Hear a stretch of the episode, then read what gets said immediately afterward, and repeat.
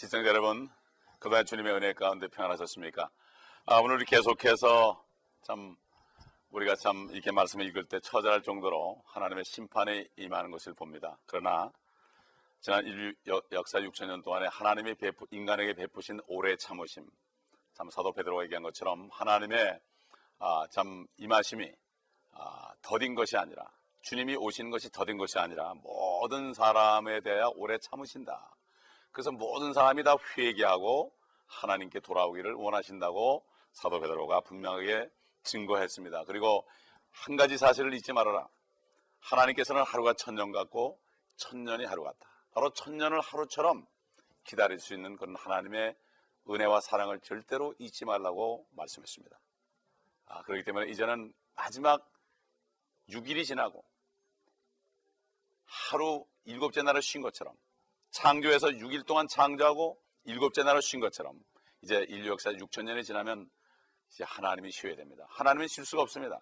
인간의 하늘과 땅에 죄가 들어왔기 때문에 그죄 문제를 처리하기 위해서 하나님은 쉴 수가 없습니다. 하나님은 죄를 미워하기 때문에 죄를 제거하지 않고서는 하나님은 견딜 수가 없는 거죠. 그렇기 때문에 하나님의 자녀된 사람들은 죄를 짓고서는 견딜 수가 없는 것입니다. 어? 그래서 아, 죄에 대해서 죽은 자들로서 이제는 하나님께 산 자로 살게 되는 거죠. 아, 이 마지막 이 대접 심판, 호리병 심판 그 중에서도 우리가 지난번에 여섯 번째 아, 심판의 이제 일부분을 우리가 말씀했고 오늘 일곱 번째까지 계속하도록 하겠습니다.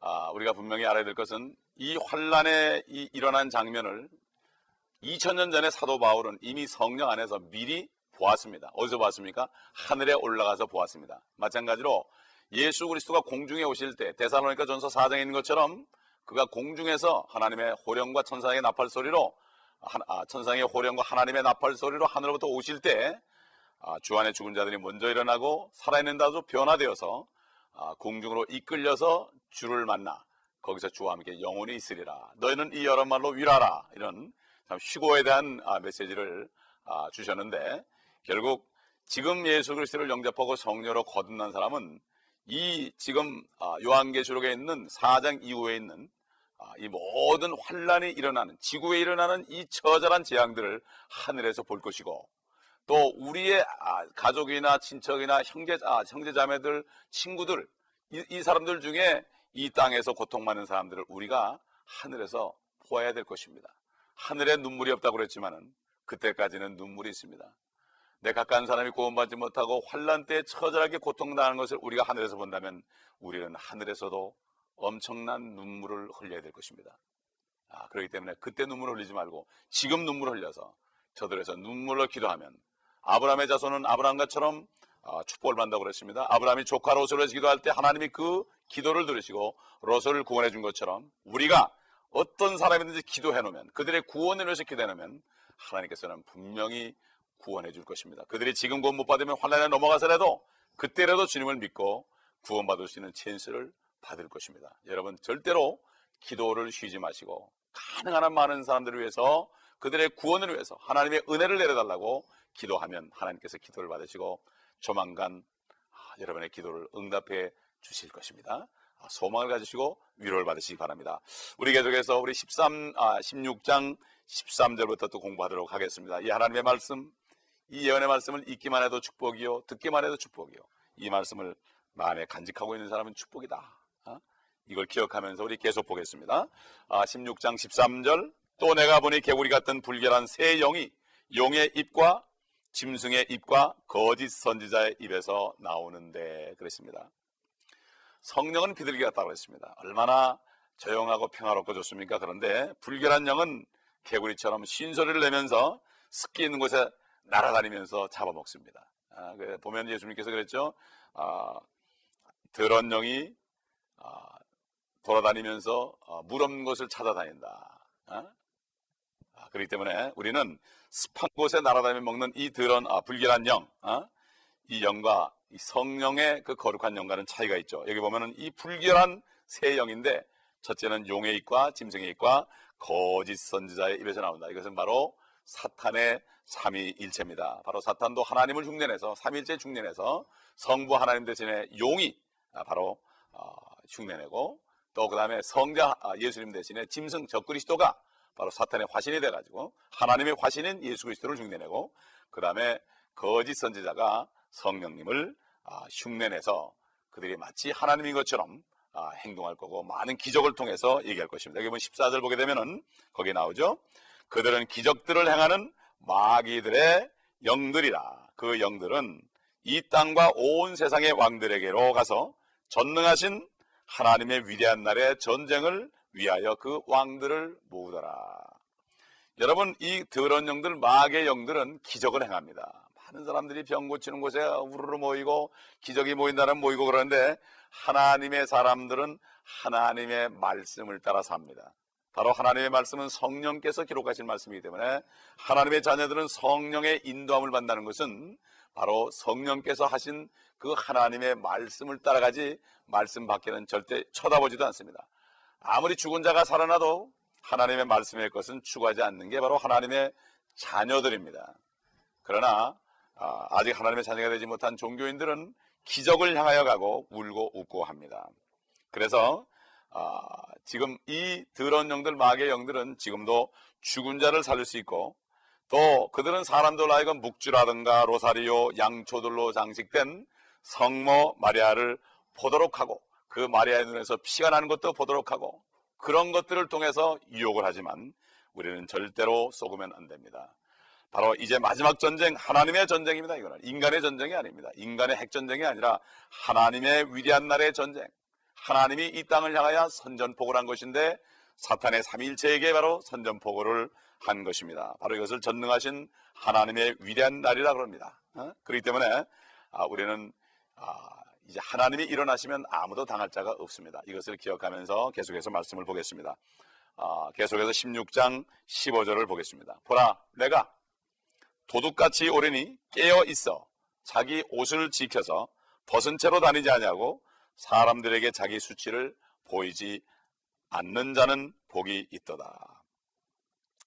아, 이때는 바로 환란 때에도 마지막 아, 사람들을 아, 추수하는 그러한 이삭 죽기가 있다고 그랬습니다. 하나님께서는 끝까지 아, 이렇게 기회를 아, 주시는데 이제 마지막 이 전쟁은 아, 군대들이 함께 모여서 2억의 군대들이 함께 모여가지고 아, 그 오시는 예수 그리스도를 대적하다가 처음에는 이스라엘 민족을 아, 아, 도살하려고 갔지만은 나중에 하늘로부터 내려오는 그러한 주님을 대적하다가 바로 예수 그리스도의 발에 짓밟혀서 그들의 피가 엄청나게 흘릴 것을 이미 우리가 배웠습니다.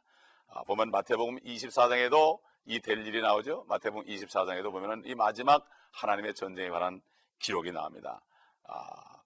그리고 우리 특별히 아, 다시 한번 마태복음 24장 29절과 30절을 보게 되면은 아, 주님이 직접 하신 말씀, 이 마지막에 일어날 마지막 이제 위대한 하나님의 전쟁, 여호와의 날에 일어날 심판의 날에 일어날 이러한 일들을 볼 것입니다. 그 날들의 환란 후에 즉시 해가 어두워지며 달이 그 빛을 내지 아니하며 별들이 하늘에서 떨어지고 또 하늘들의 권능들이 흔들릴 것이라. 그 후에 하늘에 있는 인자의 표적이 나타나리니 땅에 모든 지파들이 통곡할 것이며 또 그들은 인자가 권세와 큰 영광으로 하늘의 구름을 타고 오는 것을 보리라. 이때는 뭐 하나님이 사람들의 눈에 보이게 옵니다. 지금 아, 하나님이 보이냐 보이냐 그러지만 그때 되면 이제 하늘 문이 열리고 모두가 다 보게 돼 있고 이제는 보자마자 그들은 멸망을 당할 것입니다. 그래서 아, 주님께서는 마태복음 24장 31절 보게 되면 또 이렇게 얘기했죠. 또 주께서 큰 나팔 소리와 함께 천사들을 보내시리니 그들이 하늘 이편 끝에서 저편 끝까지 사방에서 그의 택하진 사람들을 모을 것이라. 이건 바로 뭔가 하면은 환란 후에도 바로 재림 직전에 마지막으로 천사들을 보내서 추수하는 아, 이러한 장면을 볼 수가 있습니다.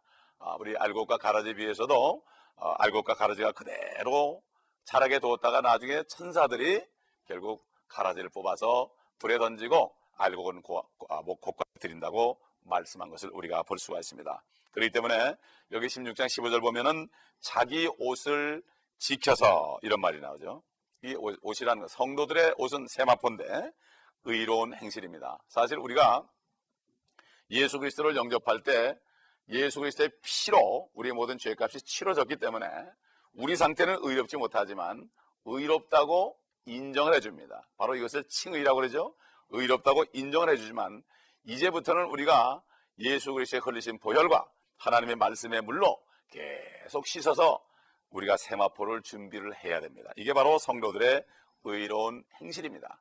이제 말씀대로 행함으로 말미암아 구원받은 우리 영과 혼이 겉에까지도 이제는 정말 의로운 행실로 옷을 입어서 영과 혼과 몸이 그리스도의 형상으로 변해야 되는 이것을 위해서 우리가 살아야 되는 거죠. 아, 그렇기 때문에 특별히 환란 때에는 행위를 바르게 하지 않으면 안 되죠. 그들은 예수를 믿는 것과 또 하나님의 말씀을 지킴으로 구원받기 때문에 아, 저 그리스도 아, 인인 666을 받으면은 그때는 아, 구원을 잃어버리는 것입니다. 그렇기 때문에 오늘 은혜 시대는 그저 믿기만 하면은 누구나 다 영광혼이 구원을 받게 되니 얼마나 얼마나 은혜라고 할 수 있습니까? 이 은혜를 받은 사람들은 알고 그렇기 때문에 아, 그 Amazing Grace 나 같은 죄인 살리신 어? 그 은혜를 찬송한 그 사람이 얼마나 얼마나 은혜가 컸으면 그랬겠습니까? 저도 많은 죄를 지었던 사람입니다.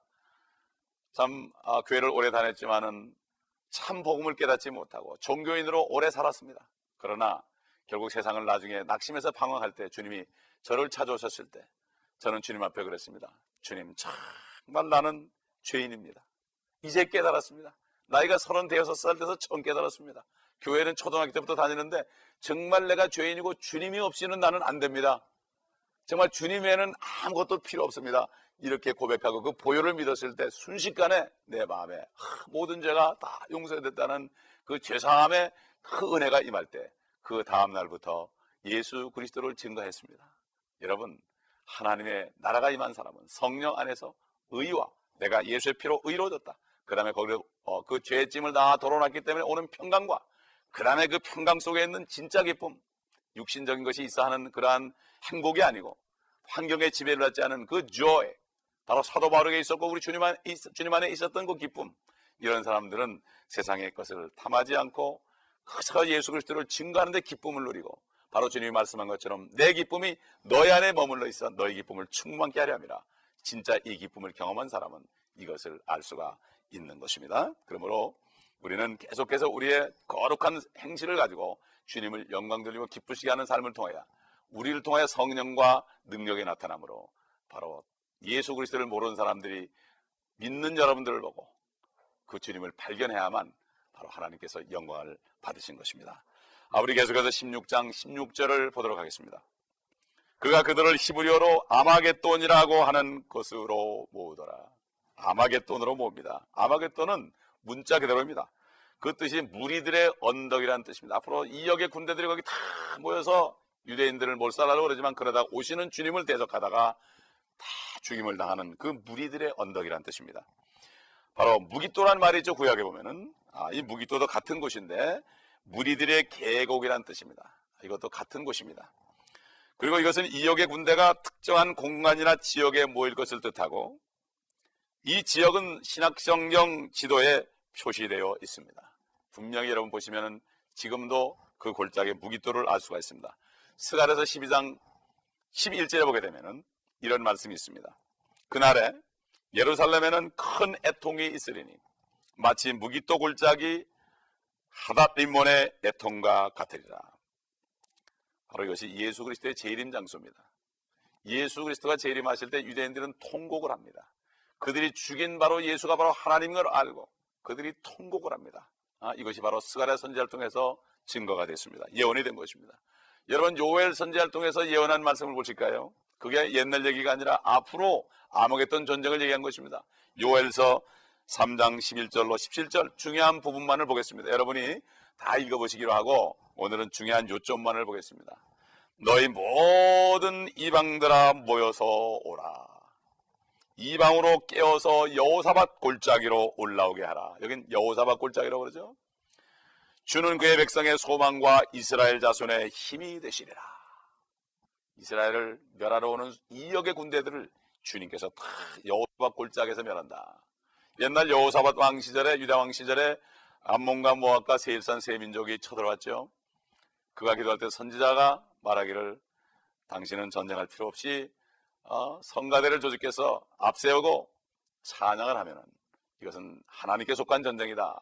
그는 철병거를 갖춘 그러한 위대한 왕이었지만 자기 병거를 의지하지 않고 하나님만 의지해서 그 하나님의 말씀대로 아, 그는 찬송대 아, 성가대를 앞세워서 하나님은 선하시다는 찬송을 할 때 그 세 민족들이 보이는 눈 앞에서 다 자기네끼리 죽여서 몰살을 당했습니다. 아, 그 많은 군대들이 몰살 당했 습니다. 그렇기 때문에 앞으로 아마겟돈도 여호사박 골짜기다 이렇게 요엘 선지자를 통해서 자기네끼리 싸워가지고 죽습니다. 이제. 아, 이렇게 아, 이러한 것을 우리가 볼 수 있습니다. 여러분 성경이라는 것은 역사와 지나간 얘기, 그 다음에 미래와 현재에 대한 교과서입니다. 역사책입니다. 역사라는 말이 history죠. History를 두 가지로 하면 his story, 하나님의 얘기라는 그분의 이야기다. 어? 성경은 바로 하나님의 이야기인데 아, 결국 성경은 실제 과거도 과거요, 현재도 현재요, 또 과거에 기록된 것이 앞으로 일어날 일을 예언했기 때문에 미래 역사입니다. 아, 미래 역사라는 얘기 들어보셨습니까? 역사는 지나간 걸 얘기하는데 하나님의 말씀은 앞으로 일어날 역사라는 게 뭡니까? 분명히 일어나기 때문에 확실히 100% 일어나기 때문에 미래의 역사다. 이 성경에서 미래 역사를 보는 사람들은 지혜를 얻습니다. 지나간 것만 봐도 많은 것을 배우는 지혜를 배우는데 앞으로 일어날 일을 내가 보게 되면 얼마나 지혜가 생기겠습니까? 이 말씀을 믿는 사람들은 지혜롭게 살죠. 내가 어떻게 살아야 될 것인가? 이 대답이 나오죠. 많은 사람들이 내가 왜 사는가? 걱정하는 사람이 있는데 이 성경을 보게 되면 사는 이유를 알게 돼 있죠. 첫째는 거듭나기 위해서 삽니다. 어, 육으로 난 것은 육이요 성녀로 난 것은 영이다. 이 땅에 육신으로 죄인으로 태어났습니다. 아 비참합니다. 많은 사람들이 한탄을 하다 죽기도 합니다. 그러나 첫 번째 육신으로 태어난 것은 예수 그리스도를 영접하여 두 번째 태어나서 하나님의 자녀가 되는 이러한 축복을 누리라고 태어난 겁니다. 어떤 사람은 참 비참하게 사생아로 태어나는 사람도 있고 어떤 사람은 미혼모에서 태어나는 사람도 있고 그래 쓰레기통에 버려지는 아이도 있지만 그럴지라도 다시 예수 그리스도를 영접할 때 축복인 것입니다. 아무리 귀족 부유한 집에 태어났을지라도 예수 그리스도를 영접하여 그 영이 거듭나지 않으면 아무것도 아닙니다. 비참한 인생입니다. 사람이 한 번 주는 것은 정하신 것이고 죽은 후에 심판이 있는데 예수 그리스도를 믿지 않는 사람은 멸망의 심판을 받는 것입니다. 여러분 가운데 이 성경 말씀 앞으로 일어날 말씀을 아직도 믿어지지 않는 분이 있다면 기도하시고 주의 예수 그리스도를 영접하시기 바랍니다. 그분의 스토리이기 때문에 우리는 인간의 이성으로는 알 수가 없습니다. 그러므로 이 미래에 앞으로 될 일을 믿는 사람들은 그리스도의 재림을 준비할 수가 있습니다. 이 재림에 대비해서 우리가 내가 먼저 구원받을 뿐만 아니라 다른 사람에게 이 구원의 소식을 전하기 위해서 내가 밥도 먹고 아, 세, 아, 또 여러 가지 잠도 자고 아, 이런 생활하는 것. 이 삶의 목적이 뭔가 분명히 알게 되고 인생의 가치관이 분명히 세워지게 돼 있고 내가 물질을 어떻게 써야 될 것인가 이것도 세워지게 돼 있고 물질을 나를 위해 쓸 것인가 다른 위해 쓸 것인가 이것도 밸런스를 맞추게 돼 있는 것입니다. 우리는 이 구절들에서 우리는 예수 그리스도께서 이 땅에 그분의 원수들에게 마지막 끝까지 하나님을 믿지 않는 사람들에게 진노하시고 복수하기 위해서 다시 오실 것을 우리가 봅니다. 이 원수들은 팔레스타인에 이제 다 집결될 것인데 군대들이 예루살렘을 향해 북쪽 계곡에서 올라올 것입니다. 이들은 주 예수 그리스도에게 짓밟혀서 그 피가 거의 3피트 말의 고삐까지 말 굴레까지 올, 올, 올 것이고 그 깊이는 아, 그 길이는 160마일 정도 아, 기손이란 기손강에서 요르단강까지 그 피의 강이 흐를 것입니다. 이것은 성경에 분명히 말씀하고 앞으로 이루어질 것이기 때문에 이역의 군대들이 흐른 피가 피의 강을 이룰 것이라고 성경은 분명하게 말씀하고 있고 하나님의 말씀은 분명히 이루어질 것입니다. 결국 말과 말탄 자들의 사람의 발이 피에 잠길 것입니다. 이것은 바로 예수 그리스도가 처음에 오셨던 초림보다도 더 자세한 예언인 것입니다. 우리 계속해서 16장 17절 18절을 보도록 하겠습니다. 일곱째 천사가 자기 호리병을 공중에 쏘더니 하늘의 성전에서 큰 음성이 보호자로부터 나와 말하기를 다 이루었다 하고 하니 음성들과 천둥들과 번개들이 있었고 큰 지진이 일어났는데 그 지진은 너무도 엄청나서 사람이 땅에 거주한 이래로 그처럼 강력하고 큰 지진이 일찍이 없었더라.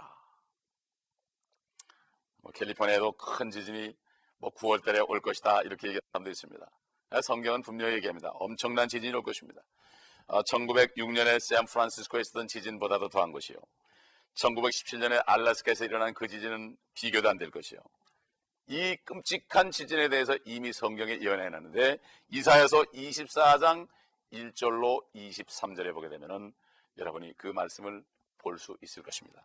한번 여러분 찾아보시기 바랍니다. 이사에서 24장 1절로 23절을 여러분이 혼자 읽어보시기 바랍니다. 계속해서 16장 19절을 보겠습니다. 또 그 큰 도성이 세 부분으로 갈라지고 성읍도 붕괴되며 큰 바벨론이 하나님 앞에 기억되었으니 이는 그녀에게 그분의 맹렬한 진노의 포도주 잔을 주기 위함이라. 큰 바벨론이 나옵니다, 이제. 이제 앞으로 17장에 나오면 그 정체가 나오고 그 정체가 지금 우리가 살고 있는 시대에도 있는데 여러분이 그가 누구인지 볼 수 있는 눈이 열릴 것입니다. 지금까지 우리는 네 번에 걸쳐서 다른 형태로 환란이 기록된 것을 봤습니다. 첫째는 인내, 인의 재앙이요, 둘째는 나팔의 재앙이요, 셋째는 아, 바로 적그리스도의 그 놀란 그 참그 핍박의 그러한 아, 환란이요. 네 번째는 이 대접 심판 이 네 가지를 거쳐서 봤죠. 복음서가 사복음서가 있는 것처럼 마찬가지로 심판의 이러한 메시지도 네 부분으로 걸쳐졌고 이것은 동시에 일어난 일을 네 가지로 구분해 놓은 겁니다.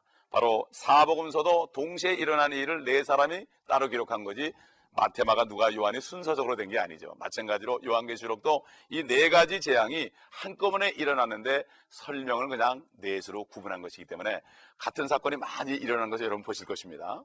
아, 그렇기 때문에 여러분 혼동하지 마시기 바랍니다. 우리는 바벨론이 이제 파괴될 것을 금방 말씀을 통해 봤습니다. 근데 이것이 14장 8절에도 나오고 16장 19절에서 나왔습니다.